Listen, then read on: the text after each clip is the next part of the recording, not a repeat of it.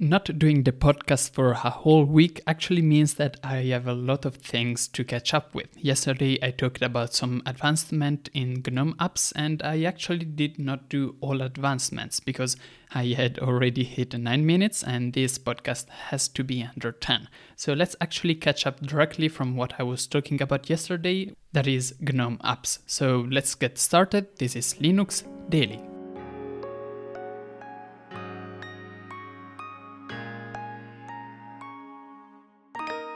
Do you remember Gradience, the application for GNOME that actually allows you to change the look of Adwaita? It has a bunch of new features featuring like UI polish and usability. That is, the preset manager now actually opens immediately. We have a logout message after applying the theme. There's an improved look for the preset manager. Now presets can be stored and you have a preset repo switcher with which you can display only presets from a specific repo.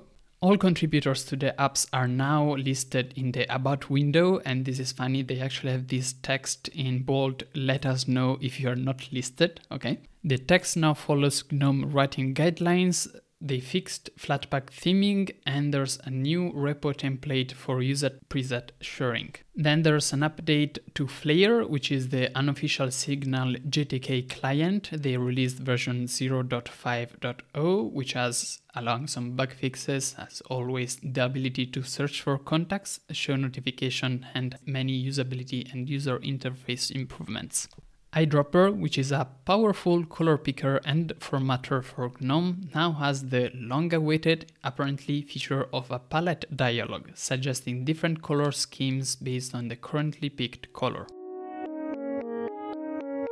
I'd like to mention two blog posts that talk about the same thing and that are both interesting, even though I won't get into the details, but I suggest that you give them a look. They are, of course, in the podcast description. Now, they talked about overall and encryption support in Kontact. Kontact, if you don't know, it is the personal information manager of KDE. As an example, it is the program that manages emails and to dos and notes, this kind of stuff a KDE developer partnered up with a UX designer to improve the UX of actually implementing encryption. As an example, after you hit the send button in Kmail, a lot of things happen and a lot of things could go wrong. As an example, you may be faced with information that the keys are not good enough or that a use key is near expiry, these kind of things. And of course, if you're writing an email, the moment that you send the send button, it is the moment that you mentally think, okay, the task is done. And whatever pops up after that is something that you don't really want to see. For this reason, they actually improved the UI and made sure that these kind of messages are shown before sending the message, which is much better, obviously. There are two blog posts talking about this. They go into very nice detail, but without losing, you know, even if you don't know technically these kind of things, you can still have a nice read. So I suggest you, you go read them. Also, let me mention a very nice video done by Godot, which I discovered via Gaming on Linux. Godot, if you don't know, is an open source engine to make video games, and sometimes they do a video that showcases a lot of video games done in Godot, and that's actually really interesting because they're all based on open source engine, and it's also a nice way to learn about new video games that you might want to try.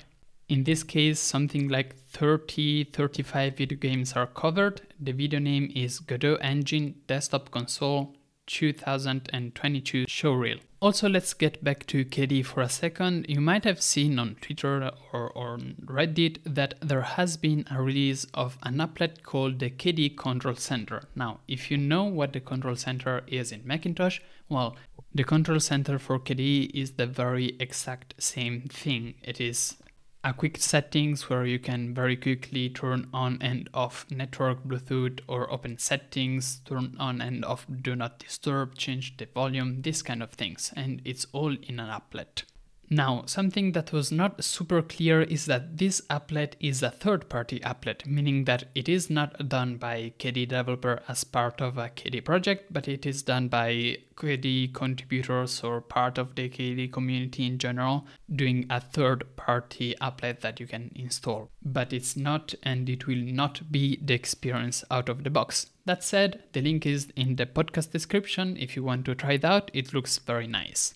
Okay, then Fedora. Did you know that Fedora 37 is coming? Probably yes, but did you know that they also have test days? Well, this message would have been probably useful one week ago because they had one one week ago, but now it's a bit late. But still, let's talk about what test days are, how they work, and why you should probably participate in one of them if you use Fedora for next time.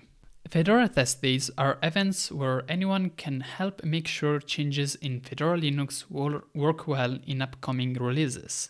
Fedora community members often participate and the public is welcome at these events. This is also a very nice way to actually get involved into contributing to Fedora.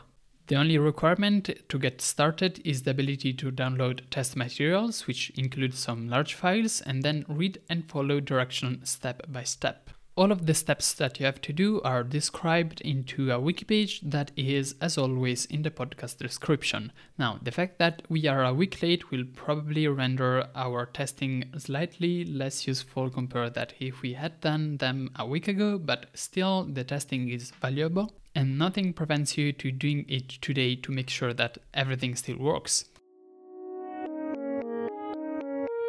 Collabora has announced a brand new open source Vulkan driver for NVIDIA hardware in Mesa called NVK. It has a very nice logo. The blog post, which you guessed it, is in the podcast description, talks about how the current drivers for NVIDIA, as an example, Nouveau, are often missing features or are buggy or just doesn't support certain cards. This is due to a combination of factors, the blog post says. As an example, the driver has been developed with little to no official documentation or help from NVIDIA. There's then a very in depth explanation of the difficulties that Nouveau is addressing and how NVK is supposed to address these kind of things. But it is very technical, so I suggest you that if you're interested in these things, you check it out. Whereas if you're not interested, well, let's keep going with some other news. I think I mentioned this already, but K9 Mail is going to become the Thunderbird email client for Android. There's actually a collaboration between Thunderbird and K9 Mail, which is very exciting. So soon we'll actually get an Android K9 Mail. And if we want to know how it's going to look, then we have to look at this application. Recently, K9 Mail has teased on Twitter about a new feature that it's getting, which is those kind of features that are rather small but in practice make a big difference. You can now swipe a message left or right to change a message read on unread status so that if there's any email that I can just mark as read without even actually opening it, I can just swipe it off. The nice thing is that in the same tweet, they actually also link to how do I become a beta tester for this application forum blog post. So if you actually want to help shape the future of Thunderbird for Android, you can follow that link, which, yep, is in the podcast description and just become a beta tester. This was a very good variety of things. I actually had to cut some pieces to keep this episode, episode short, but I managed. So let's stop here before that is no longer true. Thanks everybody for following along and see you tomorrow with another episode where I'm going to talk about Maui.